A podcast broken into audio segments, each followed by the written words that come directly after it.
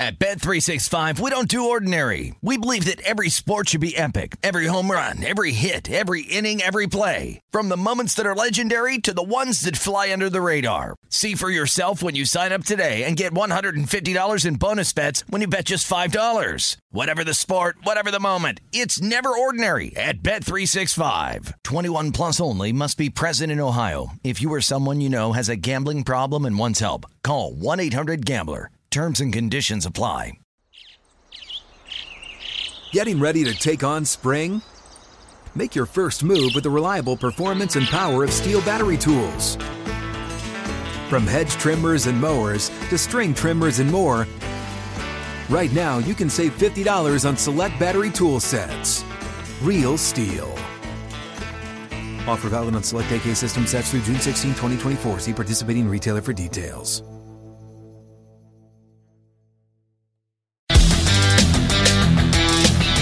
A warm and friendly hello. Welcome to lovely Las Vegas for to Coast Hoops with myself, Greg Spears, and we've got a great podcast for you. It's in the second segment.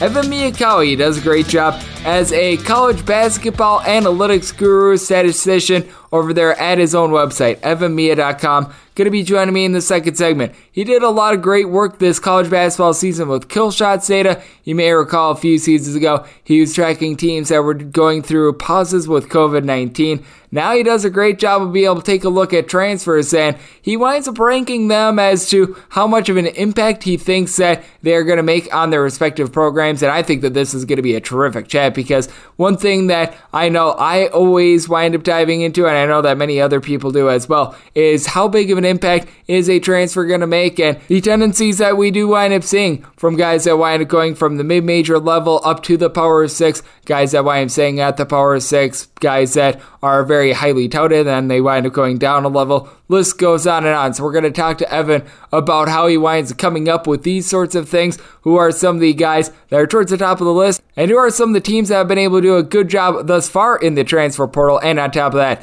we you may recall on the podcast yesterday I was cu- talking with Cooper Watson of Busting Brackets about how this year it feels like it, there's a little bit more of a shortage of firepower with regards to the transfer portal. We're gonna talk to him as well about that and how this crop of transfers ranks in comparison to last year's as well. So got a nice wide ranging chat there in the final segment. We saw a lot of movement with the transfer portal. It's going to be north of 30 minutes long as to news and notes of college basketball from Monday. We wound up seeing a pair of coaching hires. We wound up seeing a bunch of guys enter into the NBA draft. A lot of guys now starting to make up their mind with regards to transfer portal. We're still getting a couple newer names in there as well as if you take a look at verbalcommits.com right now with regards to the 2022 transfer portal, we've right now got in there north of 1,250 names. So certainly it is still a rambunctious time in college basketball, but more of these guys, they've settled in on where they are going to be going to school at. So going to be diving into that. And as per usual on this podcast, it is always dedicated to just trying to give you guys as much useful information as possible. We've got a lot of time to be able to answer questions. And if there is anything that is on your mind that you want to address on this podcast, if you've got a question, comment, segment idea, what have you for this show, you're able to fire in your questions one of two ways. First one is my Twitter timeline at gunit underscore 81. Keep in mind, letters EM maybe does not matter. Size per usual. Please send these into the timeline. And the other way is via an Apple Podcast review. If you rate this podcast five stars, it is very much appreciated. And then from there, you're able to fire whatever you'd like to hear on this podcast via that five star review. Did not wind up getting in any Twitter questions today, but we've got a great chat with Evan Miyakawa coming up on the other side right here on Coast to Coast Hoops with myself, Greg Eaps Pearson, now part of the VSiN Family Podcast. At Bet365, we don't do ordinary. We believe that every sport should be epic. Every home run, every hit, every inning, every play. From the moments that are legendary to the ones that fly under the radar. See for yourself when you sign up today and get $150 in bonus bets when you bet just $5. Whatever the sport, whatever the moment, it's never ordinary at Bet365. 21 plus only must be present in Ohio. If you or someone you know has a gambling problem and wants help, call 1 800 Gambler. Terms and conditions apply. If a new house is on your wish list in the next five years, grow your savings faster and experience your dreams with an Ohio Homebuyer Plus account from Kemba Financial Credit Union. A savings account specifically designed to save for a new home where you can earn 7% APY, a $500 matching bonus, and a $1,500 mortgage closing cost credit. Learn more at Kemba.org. Offer expires March 31st, 2025. APY equals annual percentage yield. Restrictions apply. NMLS 292230. Equal housing lender. Federally insured by NCUA. At Bet365, we don't do ordinary. We believe that every sport should be epic. Every home run, every hit, every inning, every play. From the moments that are legendary to the ones that fly under the radar. See for yourself when you sign up today and get $150 in bonus bets when you bet just $5. Whatever the sport, whatever the moment, it's never ordinary at Bet365. 21 plus only must be present in Ohio. If you or someone you know has a gambling problem and wants help, call 1-800-GAMBLER. Terms and conditions apply. Open a limited time 11 month certificate at Kemba Financial Credit Union. At 5.25% APY, it's more than triple the national average, plus, it's a safe and secure way to grow your money. Visit your local branch or kemba.org slash CD for details. Offer expires May 31st, 2024. APY equals annual percentage yield. Restrictions apply. $500 minimum and $250,000 maximum deposit. Advantage status required. Comparison based on bank rate average. Federally insured by NCUA. At Bet365, we don't do ordinary. We believe that every sport should be epic. Every home run, every hit, every inning, every play. From the moments that are legendary to the ones that fly under the radar. Whether it's a walk-off grand slam or a base hit to center field. Whatever the sport, whatever the moment, it's never ordinary at Bet365. 21 plus only must be present in Ohio. If you or someone you know has a gambling problem and wants help, call 1-800-GAMBLER. If a new house is on your wish list in the next five years, grow your savings faster and experience your dreams with an Ohio Homebuyer Plus account from Kemba Financial Credit Union. A savings account specifically designed to save for a new home where you can earn 7% APY, a $500 matching bonus, and a $1,500 mortgage closing cost credit. Learn more at Kemba.org. Offer expires March 31st, 2025. APY equals annual percentage yield. Restrictions apply. NMLS 292230. Equal housing lender. Federally insured by NCUA.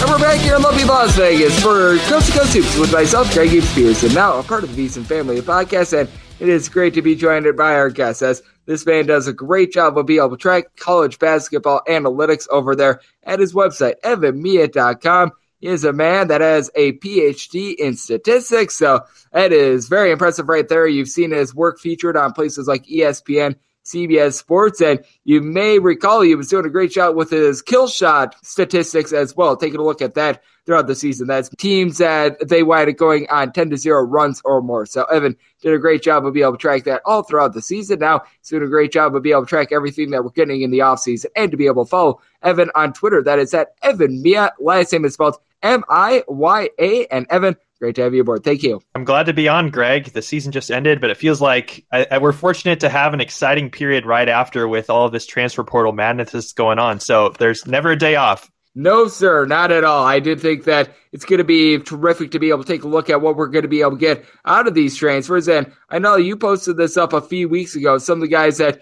you really think are going to be able to make an impact with regards to guys that wind up entering in the transfer portal. Guys like Shock, Shock, Surprise, Surprise, Jaelin Llewellyn, Fardaws Aimaq. List goes on and on of guys that you think are going to be able to make the biggest impact. How do you wind up coming up with these rankings? Because I do think that it is so interesting trying to compare the impact that a guy coming from, say, a Power Five program that didn't necessarily see a lot of playing time will have rather than say a guy that winds coming up from a mid-major conference was like an all-conference performer out there in like the Big South because I think that that's always the biggest unknown when it comes to the transfer portal. Yeah. So the way I go about this is I have updated live transfer portal rankings at my website, evanmiya.com, updates multiple times a day based on players who are entering the portal or making commitments. And ultimately, what I'm doing is I'm trying to project the impact that any player is going to have, kind of regardless of the level of conference that they played in before and where they might be going in the future. It kind of equalizes across strength of opponent. And you're trying to project which players are going to have the best impact potentially for a future team based on those who are in the portal. So, you know, when the first iteration of this came out, uh, I have a five star system kind of similar to what you'll see with high school recruits where you have five stars, four stars, three stars. The five stars being the most rare. Last year, there were about 45 stars in my transfer portal rankings by the end of it. Right now, I have 26 of them so far. When the first iteration came out a couple weeks ago, there were only four of them. So there's obviously been a lot of great entrants to that pool recently. So some of the guys that you noted, like Jaelin Llewellyn from Princeton, Fardaws Aimaq from Utah Valley, both highly coveted, uh, but those are you know some of the lower names in that five star pool there. Now, uh, you know, when you compare to some of the more recent entrants in the portal. So it's really exciting. I think there's a lot of factors that I take into account when trying to project impact for the upcoming season. So some of that has to do with how they performed in the most recent season based on Bayesian performance rating, which is my metric that tracks player impact on the offensive and defensive side of the ball. But it also looks at stuff like previous seasons as well. Plus, it really heavily weights high school recruiting ranking, especially if they're younger. So, if they're coming off their freshman or sophomore season, that really carries a lot of weight. So, kind of putting all of those ingredients into a bag and then trying to spit out each player's most likely contribution or impact to their their next team kind of future of irrespective of what future team they end up with. You'll see a lot of guys who are from power conferences near the top of that list but you'll also see plenty of guys who are from more mid majors who are really outstanding for their previous teams or maybe were a high recruit playing for a lower ranked school. So there's a good mix of names in there and, and just a lot really to dig in. I know a lot of fans are using it a lot of coaches have been reaching out to me trying to optimize who they're going for in the portal based on my rankings. So a lot of exciting stuff going on there. It certainly is, as we do have Evan Miyakawa joining me on the podcast. And I know that you've got your preliminary rankings before a guy winds up committing to a school. Do you wind up making an adjustment based on where a guy winds up going? Because if you wind up having like an offensive force, he decides to go to, say, Virginia, I've got a feeling his impact is going to be a little bit different than if he up going to, say, the Citadel, because you've got two completely different styles. You've got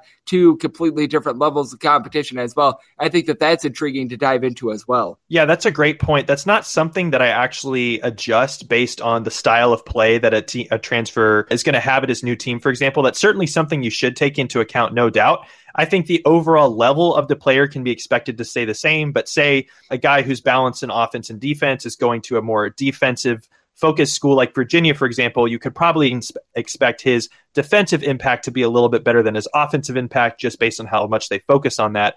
But it really is trying to find and project a player's impact both on the offensive and defensive side of the ball, kind of irrespective of what system that they're going to be in and what system they played in the past again obviously coaching plays a huge part of that. So you you know you're never bound to get those completely right with those projections. But in general i think the overall value of the player should stay about the same irrespective of what level of team they're going to and what style of offense or defense they run I think that that's really interesting to take a look at. And what else I think is fascinating as well is some of these teams that they have been hitting the portal very hard because like LSU lost every single player on scholarship that they wound up having last season. So no question, they're needing to hit the portal quite a bit. We know that Arkansas, they already picked up the Mitchell brothers. You figured that they would be very active. We wound up seeing a couple guys wind up going out there too the SEC. Wyoming has done a good job of being able to hit the portal here in the offseason. And according to your rankings, who are a few schools that have been able to do a good job of being able to spot some of this talent early. Obviously, still have a lot of names in there, but we did wind up seeing a couple bigger names wind up coming off the board this weekend. Yeah, so on my website, not only can you look at the top transfer portal players, both who are available and who have committed, but you can also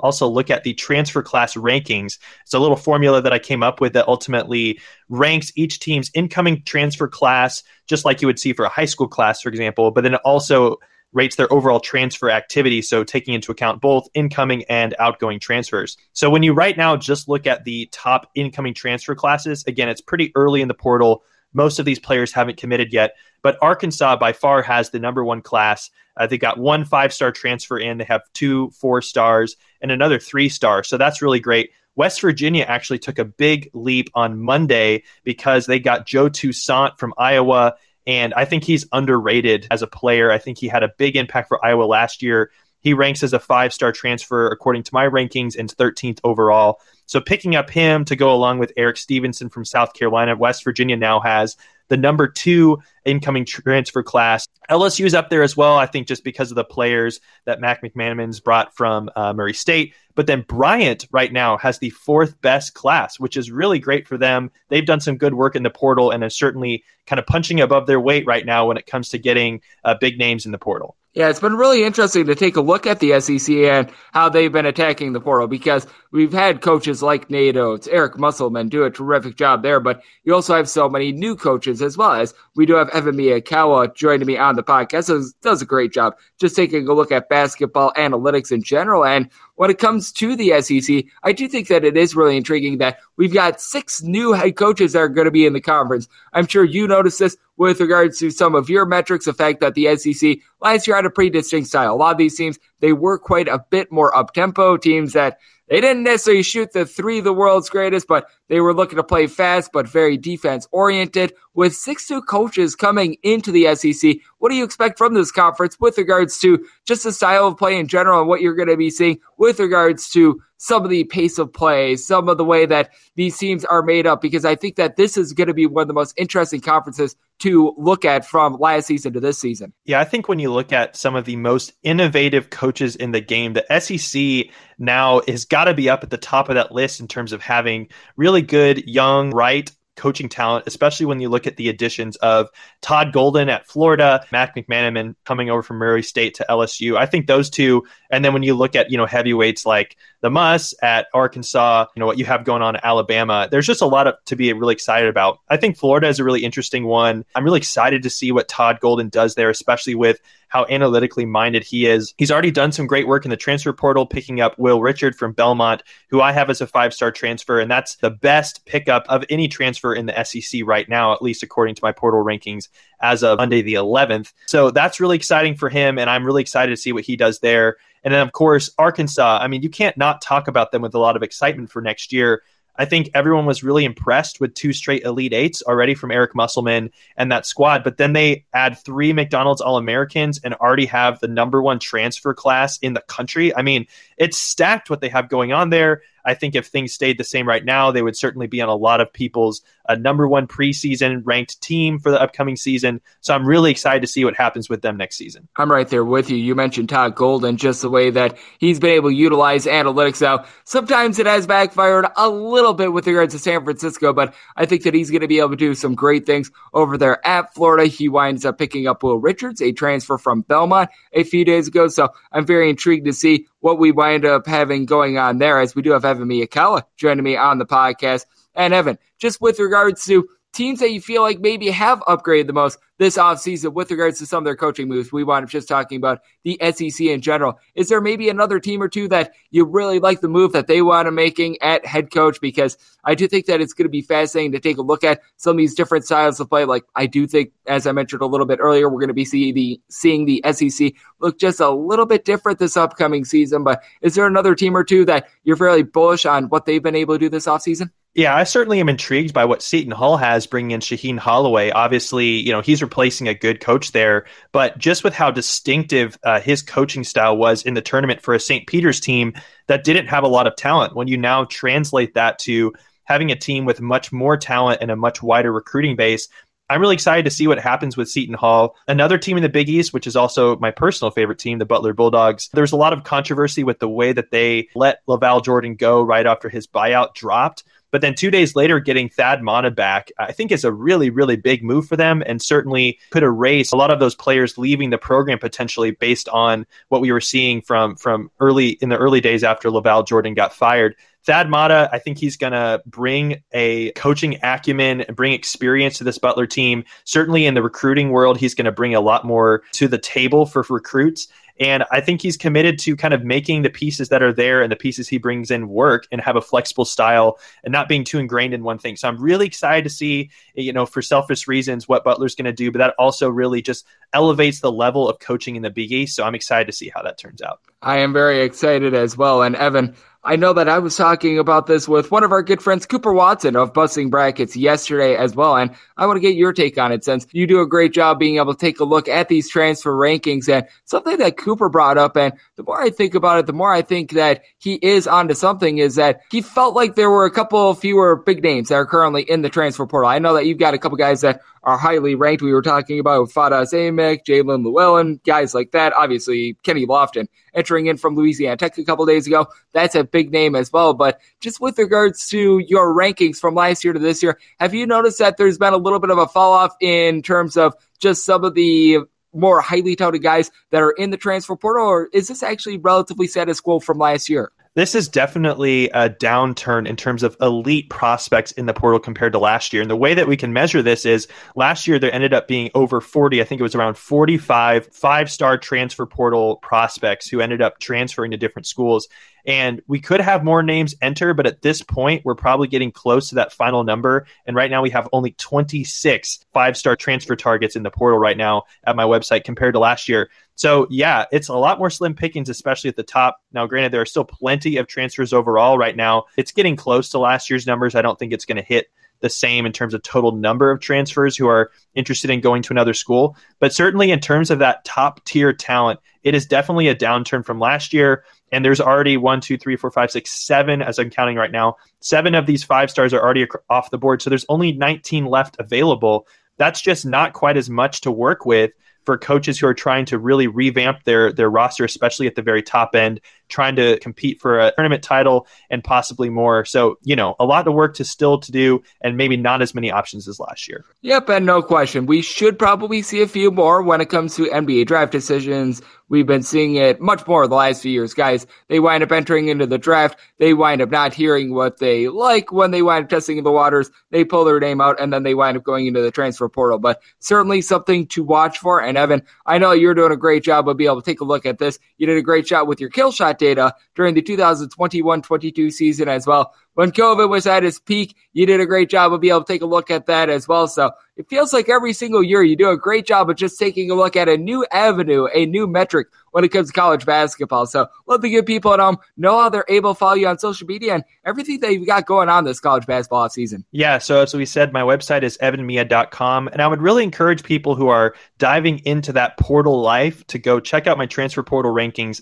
It's not just rankings. You can actually search by a lot of different things. So you can look at you know, by conference, by team. You can look at the class of a player, what position, what offensive role. You can even filter by stuff like high school recruiting ranking, which is really useful. So if you are a fan of a team who's looking for targets in the portal, or you're trying to figure out how to get an edge on, you know, you know, projections for next year, these transfer portal rankings are really helpful for that. So I'd encourage a lot of people to check that out. You can find me on Twitter as well. Uh, same username, Evan Miya. Yeah, that's where you can find my stuff. Evan does absolutely terrific work taking a look at the game of college basketball. Does so from more of an analytics lens, but brings something new to the table every single year. And in the offseason, does a great job of being able to project forward as well. He is very much appreciated on this podcast. So big thanks, to Evan, for joining me right here on Coast to Coast Hoops, part of the VSiN Family Podcast. And coming up next, it is that time of the podcast that give you a little bit of a roundup as to all the news and notes we saw in college basketball on Monday. At Bet365, we don't do ordinary. We believe that every sport should be epic. Every home run, every hit, every inning, every play. From the moments that are legendary to the ones that fly under the radar. See for yourself when you sign up today and get $150 in bonus bets when you bet just $5. Whatever the sport, whatever the moment, it's never ordinary at Bet365. 21 plus only must be present in Ohio. If you or someone you know has a gambling problem and wants help, call 1-800-GAMBLER. Terms and conditions apply. If a new house is on your wish list in the next five years, grow your savings faster and experience your dreams with an Ohio Homebuyer Plus account from Kemba Financial Credit Union. A savings account specifically designed to save for a new home where you can earn 7% APY, a $500 matching bonus, and a $1,500 mortgage closing cost credit. Learn more at Kemba.org. Offer expires March 31st, 2025. APY equals annual percentage yield. Restrictions apply. NMLS 292230. Equal housing lender. Federally insured by NCUA. At Bet365, we don't do ordinary. We believe that every sport should be epic. Every home run, every hit, every inning, every play. From the moments that are legendary to the ones that fly under the radar. See for yourself when you sign up today and get $150 in bonus bets when you bet just $5. Whatever the sport, whatever the moment, it's never ordinary at Bet365. 21 plus only must be present in Ohio. If you or someone you know has a gambling problem and wants help, call 1-800-GAMBLER. Terms and conditions apply. Open a limited time 11 month certificate at Kemba Financial Credit Union. At 5.25% APY, it's more than triple the national average, plus, it's a safe and secure way to grow your money. Visit your local branch or kemba.org slash CD for details. Offer expires May 31st, 2024. APY equals annual percentage yield. Restrictions apply. $500 minimum and $250,000 maximum deposit. Advantage status required. Comparison based on bank rate average. Federally insured by NCUA.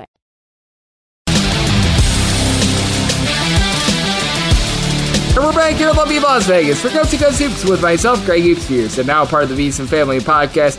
Great to get Evan Miyakawa on. He does absolutely amazing work at his website, evanmiya.com. One of the best at being able to take a look at college basketball analytics. He does a great job just year in and year out innovating, taking a look at new ways to be able to explore college basketball. So great to get him aboard today. A big thanks to him. Now it is that time the podcast that we take a look at everything that we wound up getting in terms of the news and notes of college basketball over the last 24 hours. And we have seen a lot of news with regards to the transfer portal, and we've seen a lot of draft declarations first. Let's first go to the portal as wound up seeing Samir Stewart of Manhattan decide that he is going to be transferring elsewhere. Last year, wound up being able to give the team eight points per contest and really has been sort of stagnant with regards to his production. He played four years at Manhattan, anywhere between 6.6 and 8.6 points per contest in all three years. Wound up shooting 39.5% from three this year, only wound up playing 16 games. Certainly was rock solid, but now is in the transfer portal. Got to think that there's a little bit of a market of teams that are going to be looking at him. You had Wes Slajchert, who decided that he wanted to go to Point Loma Nazarene, and he actually wound up seeing a couple starts for Dartmouth this last season with Point Loma. Well, they're a non D1 school, so this makes it very easy on your handicap. All you need to note is that Mr. Slajchert was at the D1 level. He's now at the non D1 level, so you're able to cross him off your list of players to evaluate, and you're done. But not necessarily a guy of impact, only wound up averaging two points per contest, despite the fact that he wound up getting nine stars. Played like 13 minutes per game, nothing more than a defensive stopper. That should not hurt Dartmouth too much. DQ Nicholas, he was able to average eight points, three and a half boards per game at Southeast Missouri State this last year. He's now heading to Gardner Webb, a Gardner Webb school that really is based on a lot of defense. He did wind up playing 42% from three, and do to note, Southeast Missouri State did not play a lot of defense this last season, but You'll recall that Nicholas wound during the 2020-21 season committing right around three and a half turnovers per contest, was able to cut that down significantly, had the ball out of his hands quite a bit more, but is a guy that you got to figure is going to be able to be a solid fit at Gardner Webb. Question is, how is this defense going to look? Colton Sandage, he was playing at Western Illinois this last season, averaged 13 and a half points, four boards, two and a half assists from three point range, reined it in, shooting 35% from three point range. He's now heading to Illinois State. New regime change over there at Illinois State after Dan Muller just could not wind up getting it done, but he wound up averaging 1.3 steals per contest. Now, Western Illinois, one of the worst schools with regards to defense this last season, but I think that he's going to be able to come into an Illinois State team that they're actually relatively fast and not necessarily great on defense last year. I think that they're going to try to turn over a new leaf, and now they've got a very good score in the fold. Shane Dezonie. He decided that he was going to be going from Vanderbilt to St. Joe's. We've seen quite a few guys from Vanderbilt actually transfer to St. Joe's, and this is going to be the latest of them. Dezonie just didn't wind up getting a lot of playing time. Did wind up seeing 11 minutes per contest, two and a half points per game. Shot 56% from three. Now, wasn't a lot of threes they wound up taking, but shot 56% from three point range as a 6'5 combo player. Gotta think that he's gonna be seeing a lot more run at St. Joe's. So he decided that he was gonna transfer Jalen Thomas. He wound up entering into the transfer portal from Georgia State. Georgia State has had a little bit of a regi- regime change with Jonas Hayes, who was the interim coach for Xavier, winding up taking over. And Jalen Thomas was relatively solid. 8.6 rebounds per game. Someone who is 6'10, not a guy that is necessarily going to be too much of one that is going to be spacing the floor. Did take a couple threes, shot only about 29% from three point range, but also 1.7 blocks per contest. So, got to figure that he is going to be wanted out there in the transfer portal. Luke Turner, a guy that wound up averaging three points per game when he was at Wofford this last year, he decided that he was going to be entering in the transfer portal. Six foot seven freshman, probably not going to be seeing a lot of minutes elsewhere. So, probably not going to be a guy of too much impact. You wound up having Jordan Wilmore, a seven foot three gentleman from Missouri, decide that he was going to be transferring to Northwestern State. Now, While at Missouri, Wilmore did not wind up seeing a whole lot of minutes, right around eight minutes per contest, only about two points per game. But at a school like Northwestern State out there in the Southland, you've got to figure that he is going to be someone that is going to be absolutely able to tear it up. There's going to be nobody in that conference that's going to be able to match up with his size. And Northwestern State has added a pair of guards from Missouri State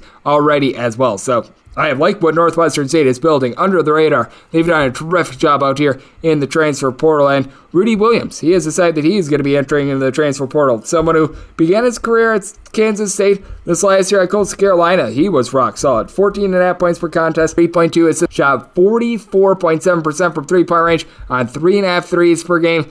Got to figure that there is going to be a long line for his services. So he has decided that he is going to be entering into the transfer portal. This one is interesting as TJ Madlock who was at South Carolina State this last season, he has decided that he is going to be entering the transfer portal. And he was playing under his father, Tony Madlock. And if you take a look at Mr. Madlock, he wound up being able to do a solid job this season. Actually, goes by the name Antonio Madlock. If you want to take a look on a lot of other websites, but he was able to put up 12 and a half points, five and a half boards per game, 3.2 assists per game, and going to be intriguing to see what winds up happening with the South Carolina State program moving forward because they actually went seven and seven out there in the MEAC. For them, that's really, really good. It had been a while since this program had really been competitive. So him being in the transfer portal, got to be taking a look to see what winds up happening long term there. Parker Long, he wound up having two points per contest this last year at Southeast Missouri State. He has transferred away.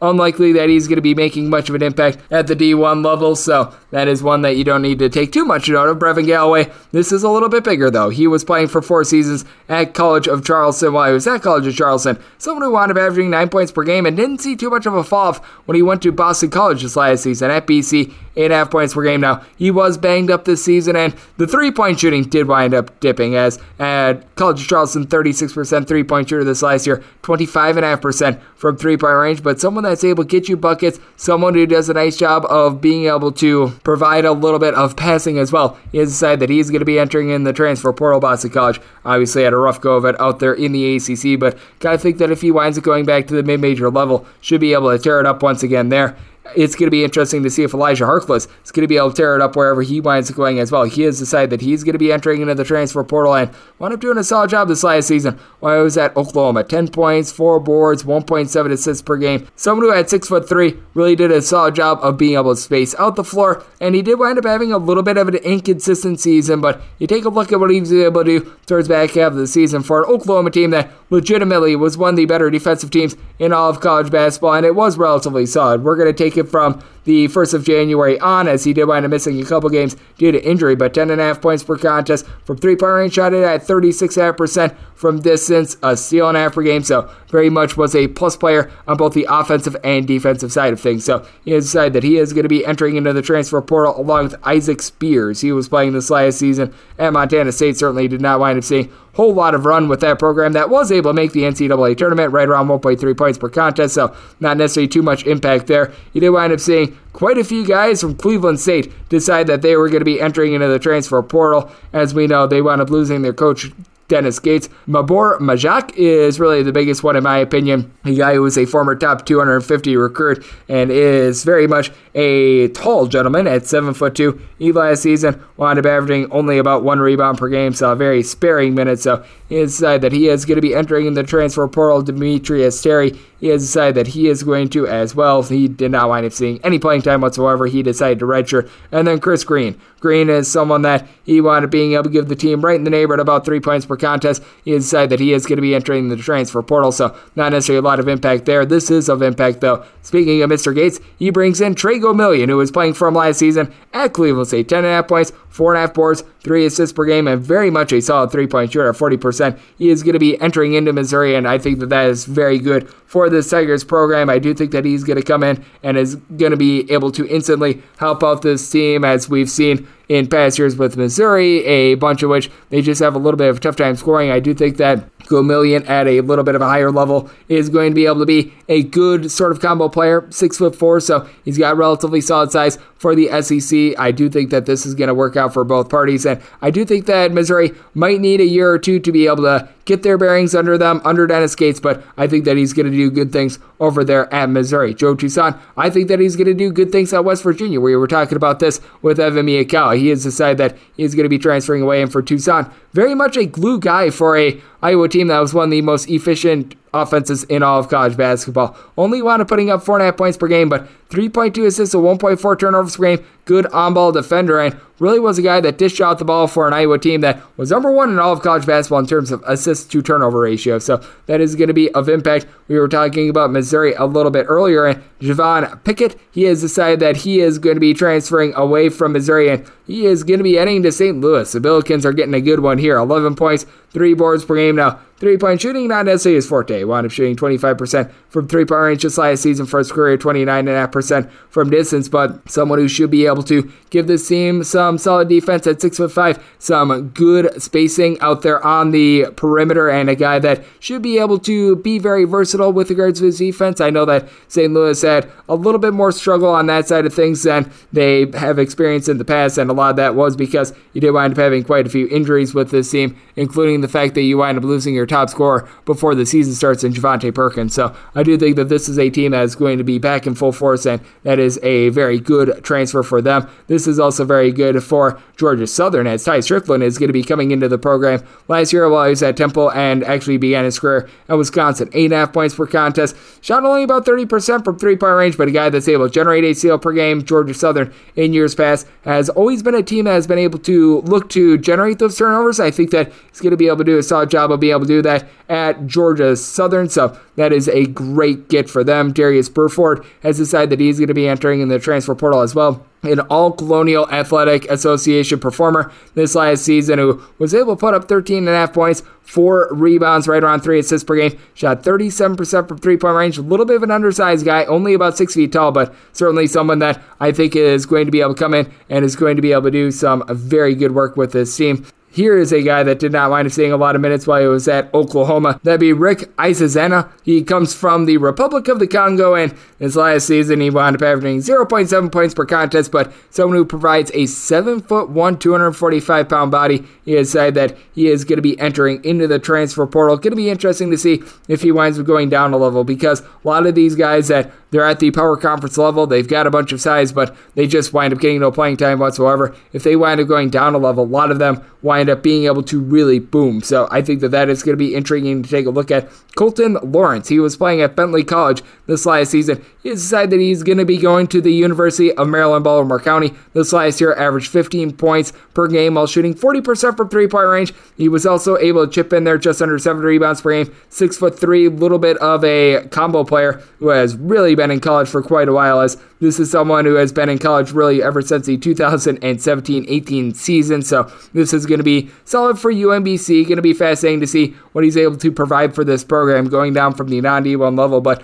I do think that that is going to be a very solid gift for them. Kendle Moore, he has decided that he is going to be entering into the transfer portal this last season. At Colorado State, was able to be a solid performer, but I expected him to maybe take a couple more strides forward in his career at Colorado State. Six and a half points per contest after he had more like ten and a half points per game during the 2020-21 season. From three-point range, wound up shooting 32% from three. Always a good free throw shooter for his career, right around 80% the charity stripe, but also did wind up seeing a dip in assists, 1.1 steals per contest. So he has said that he is going to be leaving the program. Noah Baumann, actually a very underrated sharpshooter, has said that he is going to be entering in the transfer portal as well. This is not much of a surprise. He was playing at Georgia this last season. And while at Georgia, he was able to give the team eight points, three and a half rebounds per game. Began his career at San Jose State, and while he was at San Jose State, shot 45.5% from three. This year, he shot 40.5% from three point range at Georgia. So he proved at the SEC level he's able to do it. Now, that guy that's not going to provide you a whole heck of a lot of anything else at six foot six,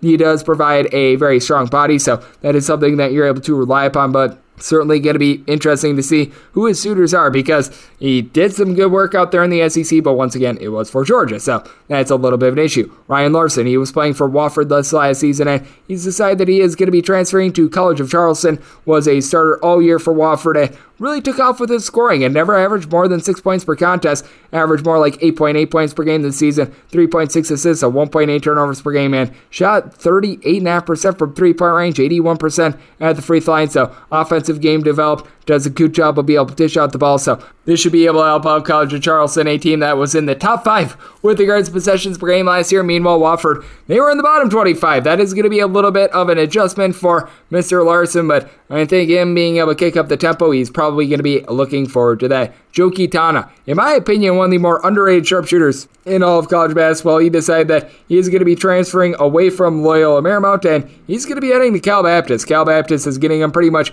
in his sixth year of college. 13 points per game, shot 43% from three and 92.5% at the free throw line this year. Now, if you're looking for the flaw in his game, this is someone that doesn't do a whole heck of a lot else other than shoot. They might have chipping in there a seal per contest, but one of the better sharpshooters that you're going to find in all of college basketball winds up going to Cal Baptist. I think that that offense is really going to be locked and loaded, especially if he can return the Armstrongs from last season. Brandon Murray, he was starting out his career at LSU, and this last season at LSU, after being a top 100 recruit, was able to be a starter and wound up chipping in there 10 points, 3 rebounds per game, right around a seal per contest. He has said that he's going to be going to Georgetown. This is big for Hoyas program that they haven't had a lot wind up going their way, and he's going to be able to come in immediately as a 6'5 gentleman, be able to help out that defense. Shot 33.5% from three point range, leaves a little bit of something to be desired there. Georgetown, very much a team that they take a lot of threes, but that is a very, very good get for the Hoyas. Theo Song, he wound up playing this last season at Sacramento State. He decided that he is going to be entering in the transfer portal. Not necessarily a lot of note with Mr. Sang as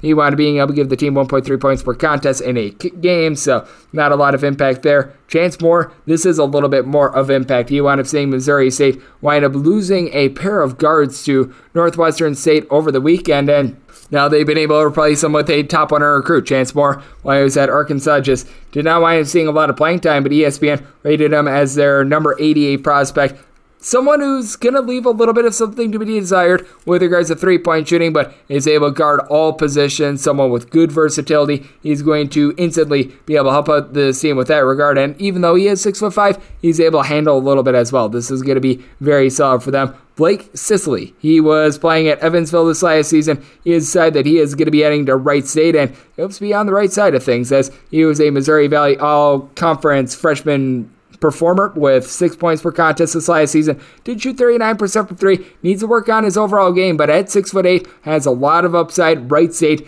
probably going to be able to utilize him right away if he's able to work on being able to hit the glass a little bit more. It's going to be very beneficial for both he and Wright State. So I do like this transfer. Caleb Bird, he wound up beginning his career at Charlotte, wound up playing at Jacksonville State this last season. He's decided that he is going to be entering in the transfer portal. Really nothing of note here. A guy that averaged 1.2 points per game last few seasons. So he has decided that he is going to be heading elsewhere. James Berry III really didn't see a lot of minutes at Merrimack. He's entered in the transfer portal as well. And it's always interesting taking a look at these guys that they didn't wind up seeing a lot of minutes at their other school, but they wind up going down a level. That is the case for Eric Vander Huygen. He winds up coming in from Raleigh, North Carolina, and he wound up playing 15 games this last season at Ole Miss, only about a half a point per contest. He's going down to UNC Wilmington, and we've seen schools out there in the CAA have very good success with gentlemen like this. Vander Huygen is someone who, at six foot eight, is able to pop three, so it's going to be able to give UNC Wilmington a little bit of versatility. Wasn't necessarily an overly highly touted recruit, but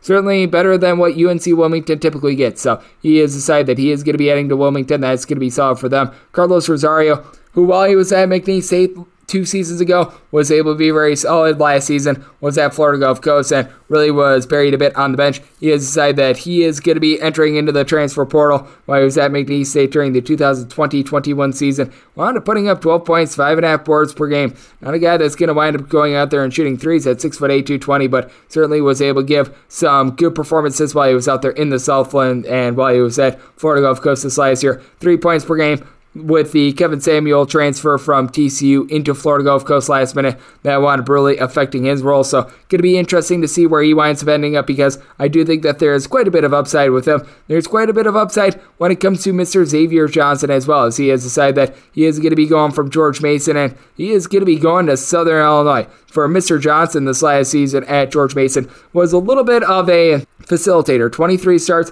7.5 points, 4 rebounds, 4.6 assists per game. Did wind up shooting 34% from three point range, a seal per contest. Wind up trying to pass up good shots for him, for great shots for other guys. So I do think that that is going to be a very good fit for a Southern Illinois school that they play very slow, they play very deliberately. Defense needs to improve a little bit more with Southern Illinois if they're going to play that slowly, but I think that this is a very good step in the right direction as he's also a very good on ball defender. Jada Johnson, he was playing this last year at Illinois State, only about 11 games played for him with a point per contest. He has decided that he is going to be entering in the transfer portal, so not a whole lot of note there. Anderson Kopp, though, this is a little bit more of note. He was playing at UMKC this last season and as a starter, wound up putting up 8.5 points per contest, shot 42% from three point range after in his first two seasons of college basketball at Lamar. Shot more in the neighborhood of about 28% from three point range while he was at Lamar. A little bit more scoring with 10.5 points per contest and four rebounds per game, but certainly did a solid job being able to form that outside shot at UMKC as he's a six foot five gentleman that's able to do all of this. He has decided that he is going to be entering in the transfer portal.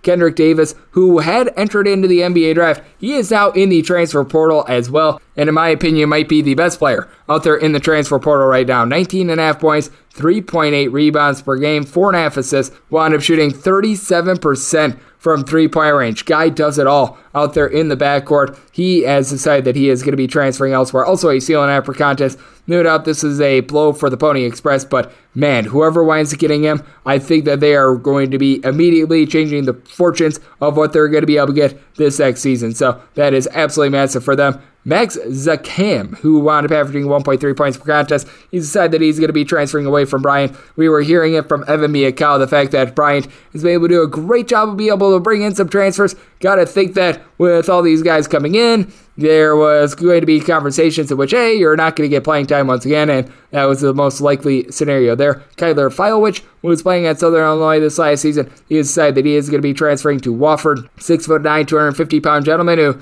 wanted seeing a big giant dip from year number one to year number two. While he was a freshman at Southern Illinois, six and a half points, five and a half boards per game. Not a guy that's going to space out the floor, but did a solid job down low this last year. 4.4 points, 2.8 rebounds per game. So he's going to try to refine that form and be able to deliver it to a Terrier team that typically is a little bit undersized, but with Wofford, much like Southern Illinois, one of the slower teams in all of college basketball. So is going to be ch- unchanged. I think that that's going to be a good fit for him. Patrick Mwamba, he was playing at UT Arlington this last season. He has decided that he is going to be heading to Oral Roberts, and he wound up being solid for UT Arlington this last year. 10 points, four and a half rebounds per game, was a starter throughout the season, and did wind up taking a couple threes, five per contest, and only shot about 30% from three after shooting 38% from three during the 2020-21 season with UT Arlington. turned into a case in which there just weren't necessarily a lot of offensive performers for the team last, this last season, so he had to put up a couple more threes than he would have liked. I think that now that he's going to Oral Roberts, where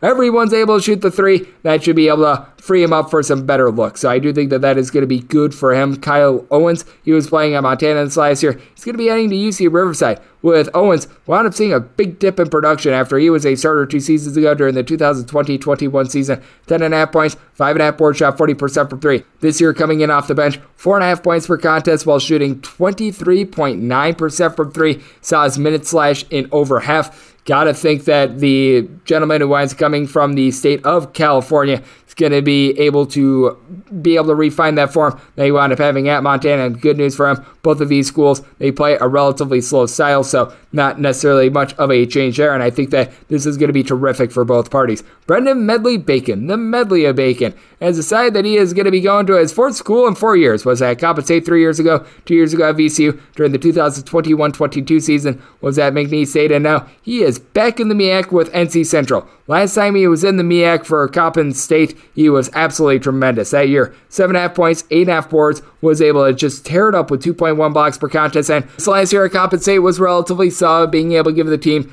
9.5 points, 6 boards, 1.3 blocks per contest, and free throw shooting percentage, which never exceeded 58.5%, 71%. So you do like seeing that 7 foot 1, 245 pound big body heading over to an NC Central team that they've always prided themselves on defense. Never has necessarily been the world's greatest offensive school, but this is absolutely massive for them. So a good pickup in that aspect. You've got Noah Williams, who he was at Washington State this last year, and well, he's not going to be traveling too far. He's going to be heading to Washington. Two seasons ago, during the 2020-21 season, tore it up. 14 points, three and a half boards, 2.7 assists, 1.6 steals per game. Shot 38% from three. Shot 26% from three this last season. Nine points, right around 2.2 assists per game. Actually wound up seeing an increase with regards to his fouls. The ball was taken out of his hands a little bit more because he just became a little bit more unreliable in general. But this should be good for a Washington program that the defense wasn't necessarily overly terrible for them. They need a little bit more outside shooting, and I do think that he's going to be able to bring that to the table. The big thing for Noah Williams is trying to be able to refine that form that he wound up having during the 2020 21 season because you take a look at the way that he wound up ending that season, and he was just a complete lightning rod. You take a look at it from January 31st on in that 2021 season. He wound up having a burner run of 16 points, 4.3 rebounds, 3.5 assists, 1.7 steals per game average. Now, the three point shooting percentage was a little bit down during that time span, but he was able to be a very ball dominant player. That's what they had with Terrell Brown this last season. I could see that role being there from this season as well. Wildens Leveque, he was playing at South Carolina this last year averaged six and a half points, right around 4.7 rebounds per game as a consistent starter, and he is following his coach Frank Martin over from South Carolina, and he's going to be heading to UMass now. Someone that is going to need to work on his overall offensive game and work on falling a little bit less. He wound up getting 1.1 blocks per contest, but three fouls per game. At six foot 11, though, he should be able to turn the fortunes of a UMass team that they were one of the worst teams defensively in all of college basketball. Now they were very solid offensively. They were able to pop a bunch of threes. That is not going to be the game of Leveque, but you can tell that Frank Martin already leaving his stamp on this program. So that is one of his guys that coming in, and I think that it's going to be a very good fit for him. Joseph Bamisile. He was playing at Georgia Tech this last season, and he has decided that he is going to be transferring over to Oklahoma. Actually, he began his career at Virginia Tech, wound up seeing not a lot of minutes at Virginia Tech, so he went over to the Atlantic 10 and tore it up. Was an all A10 performer, 16 points, five boards, 1.2 steals per game. A little bit of this was because George Washington wound up playing a very, very short rotation, but instead shot 35% from three point range, and he's heading to Oklahoma. I think that this is going to be very good for a Sooners program that they wind up losing Elijah Harkless. I don't think that he's going to be quite that, but is a former top 100 recruit during the 2020 recruiting cycle for ESPN, ranked number 74, someone with some good ability, guy that's able to light it up from three and still is able to play some relatively solid defense. So that is a very solid pickup for Porter Moser and company. Brenton Johnson, who was playing for Alabama, wound up only seeing seven games this last season. Got to think that he's more of a walk on type, right around half point per contest. He decided that he is going to be entering into the transfer portal as well. Not necessarily too much news there, but we did wind up seeing some NBA draft decisions as well as Jordan Jelly Walker. He has decided that he is going to be entering into the NBA draft. He is going to be maintaining his eligibility, but when he was at UAB this last season, 20 and a half points, five assists per contest from three point range, lit it up at 40% from three, 88% at the free throw line. Was one of the best offensive players in all of college basketball. Now, did wind up turning the ball over 3.6 times per contest, but also was able to generate a steal and a half per game as well. So his NBA draft decision is going to be very big for UAB because they wind up losing him. That is going to be very rough for them. Justin Mutts, he's going to be maintaining his eligibility, and he has decided that he is going to be entering into the NBA draft as well. One of the most versatile players in all of college basketball. As this last season, while he was at Georgia Tech, was able to do a solid job with 10 points, 7.5 boards, 3.5 assists per game. I don't know if his game necessarily translates too much to the NBA. Was able to pop a couple threes, shot 33% from three point range, 1.2 steals per game. Just feels like if he does wind up playing anywhere, he winds up playing overseas. So he might wind up returning, and I do think that that would probably be best, both for the school and for he. So we're going to wait and see what happens there. Khalif Battle, he has decided that he's going to be entering in the NBA draft as well. And I don't know if this is necessarily the right decision for him. Wound the beginning of his career Butler, didn't wind up playing a lot there.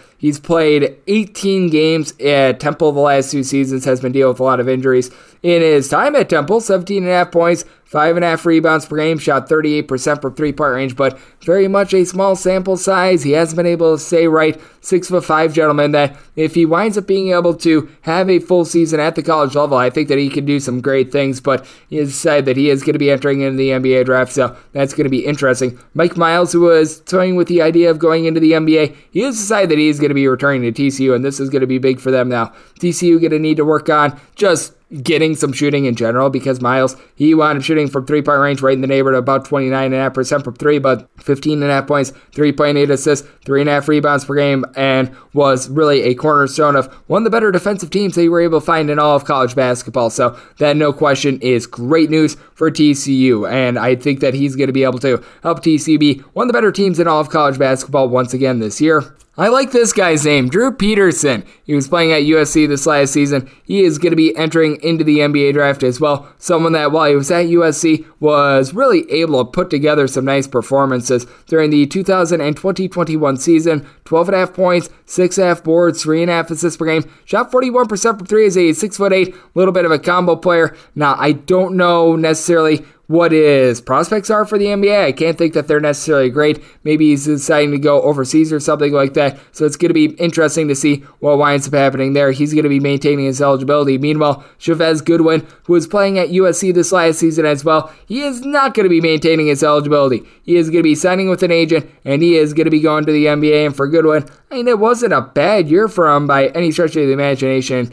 Got to think that this guy was just done with college. His first year at College of Charleston was during the 2016 17 season. Had a nice year, was able to put up 10 points, 6.5 rebounds per game. Not a guy that's going to be spacing the floor, but he decides that he's going to be entering in the NBA draft. His college career is now over, so got to think that was just a case in which he was sick of being in college. So he has decided that he is going to be entering into the draft, and this is a big one. Colin Castleton decided that he is going to be returning to Florida this next season. You wind up seeing Todd Golden wind up taking over that program. It was a question of whether or not we would see Castleton wind up toying with the idea of going into the NBA. And he wound up being a little bit banged up this season, but put up big numbers at Florida 16 points, 9 rebounds, a steal per contest, 2.2 blocks. Got to think that Todd Golden probably had a chat with him saying, Yeah, I can get you even more of a boost with regards to your stock if you wind up coming back to school. And he must have liked what he wound up hearing because he is going to be returning to Florida. That is going to be absolutely massive. And I was talking a little bit earlier about TJ Madlock entering into the transfer portal from South Carolina State. Well, big reason why Tony Madlock who was doing terrific work over there at South Carolina State. He has decided that he is going to be becoming the new coach at Alabama State. Alabama State, not an easy job to say the least, so he is going from the SWAC to the MEAC. And with Alabama State last season, you take a look at what they wound up doing and wound up being a little bit of a rough go of it. And they were actually coached by Mo Williams. If that name sounds familiar, yes, that is the Mo Williams from the NBA. They wound up going 10 and 21, 8 and 10 out there in the SWAC, so he just wasn't necessarily able to get the job done. I think that Mo Williams did wind up having other ventures that were out there as well. So it is going to be Mr. Madlock who's going to be taking over that program. And then one other coaching change that we wound up seeing as well Bashir Mason. He was the head coach at Wagner, and Wagner wound up winning the regular season out there in the NEC actually they wound up having a split of the regular season title. They wound up being the two seed, having to go on the road against Bryant, and well, they wound up not being able to get the job done there. But he is now going to be the new head coach over there at St. Peter's. And I mean, you take a look at Mason, and he really did put up some very good numbers at Wagner, 21 and six this last season. Wagner was one of the best defensive teams that you were going to be able to find out there at a mid major. And as a player, he actually wound up averaging nine and a half points per game he was at Drexel. So he knows both sides of it. And I do think that he's going to be able to come in. He's going to do a solid job with a St. Peter's team that is very close to Wagner, so it's not necessarily too much travel there. He knows the area, and I think that there's going to be a lot of success for both Mr. Mason along with that St. Peter's program. And if you do like what you're hearing from this fine podcast, Coast to Coast Hoops, you're able to subscribe wherever you get your podcasts Apple Podcasts, Google Play, Spotify, Stitcher, and TuneIn. If you've got a question, comment, segment idea, whatever you for this podcast, you've got one or two ways to be able to throw those in. First one is my Twitter timeline at gunit underscore 81. Keep in mind, letters EM. Name does not matter, size per usual. Please send these into the timeline, and the other way is find an Apple Podcast review. If you rate this podcast five stars, it is very much appreciated. And then from there, you're able to fire on whatever you'd like to hear on this podcast. By that five star review, coming at you guys every single day throughout the college basketball season, regular season, along with the off season, which means I'll be coming at you guys once again tomorrow. Thank you so much for tuning in.